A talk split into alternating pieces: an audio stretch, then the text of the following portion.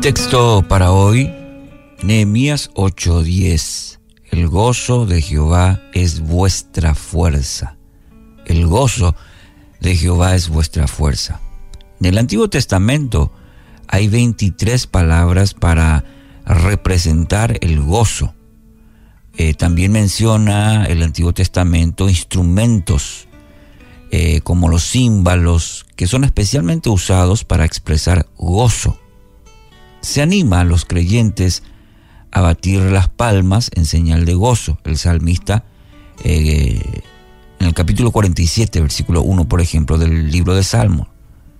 Los salmos hablan de voces de alegría 12 veces y se menciona el canto 87 veces, solo en el libro de Salmos.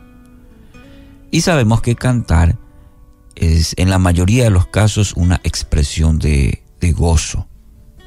El canto y el gozo aparecen juntos 13 veces en los salmos. Cuando hablamos, por ejemplo, de las fiestas del calendario judío en el Antiguo Testamento, eran dedicadas generalmente a expresar gozo. Si miramos en el Nuevo Testamento, el primer anuncio del nacimiento de Cristo hecho por los ángeles en Lucas capítulo 2 versículo 10. Pero el ángel les dijo, no temáis porque aquí os doy nuevas de gran gozo, que será para todo el pueblo. En el versículo 20 del mismo capítulo 2 de Lucas dice, y volvieron los pastores glorificando y alabando a Dios por todas las cosas que habían oído y visto como se les había dicho.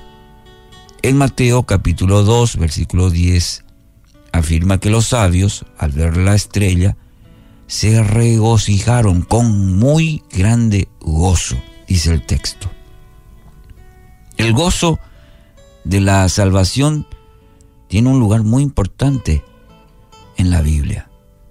Ejemplo, las tres parábolas de la salvación en Lucas 15, el hallazgo de la oveja perdida, la moneda perdida y el hijo perdido van acompañados de gran gozo y celebración.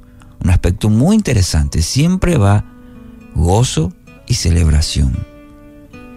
Los miembros de la primera iglesia de Jerusalén se reunían en hogares y dice la palabra que compartían, tenían las cosas en común, comían juntos.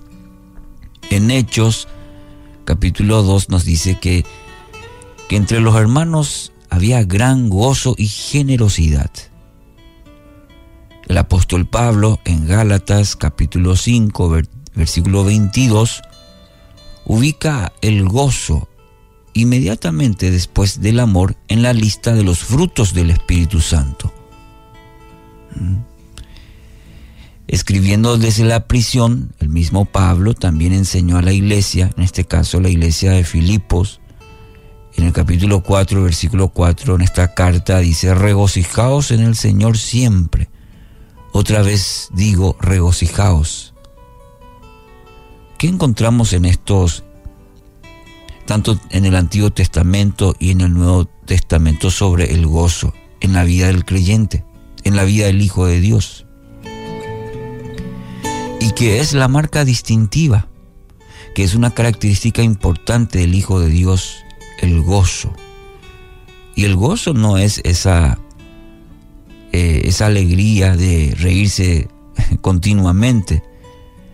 Gozo es un estado del interno, es una condición del corazón, del ser del creyente, ya que su vida tiene nuevo valor, ya que su vida está escondida en Cristo en Dios, ya que su fe está puesta en el Padre Celestial y sabe que en manos del Padre Celestial él tiene su voluntad, su, su propósito se va a cumplir.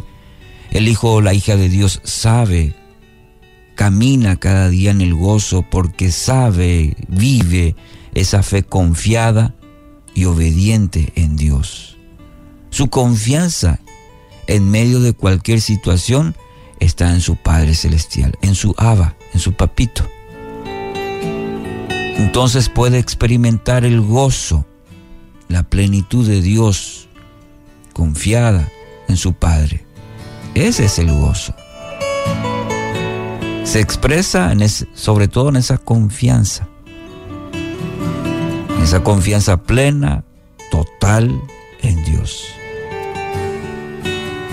¿Anhela esto para su vida? Yo anhelo para mi vida poder experimentar hoy, esta semana, los días de vida que el Señor me conceda el gozo. Eh, Nehemías dice, ese gozo que se cultiva en la intimidad, en la presencia de Dios todos los días, esa será nuestra fuerza.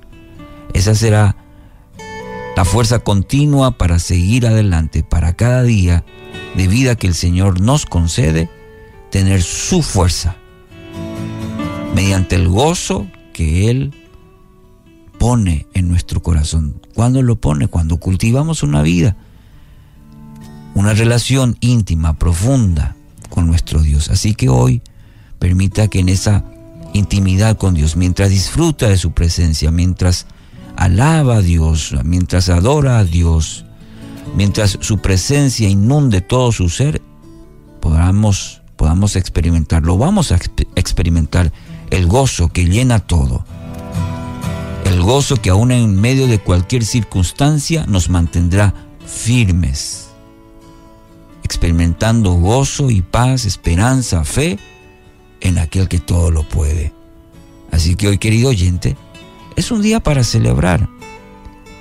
Es día de gozo, es día de salvación.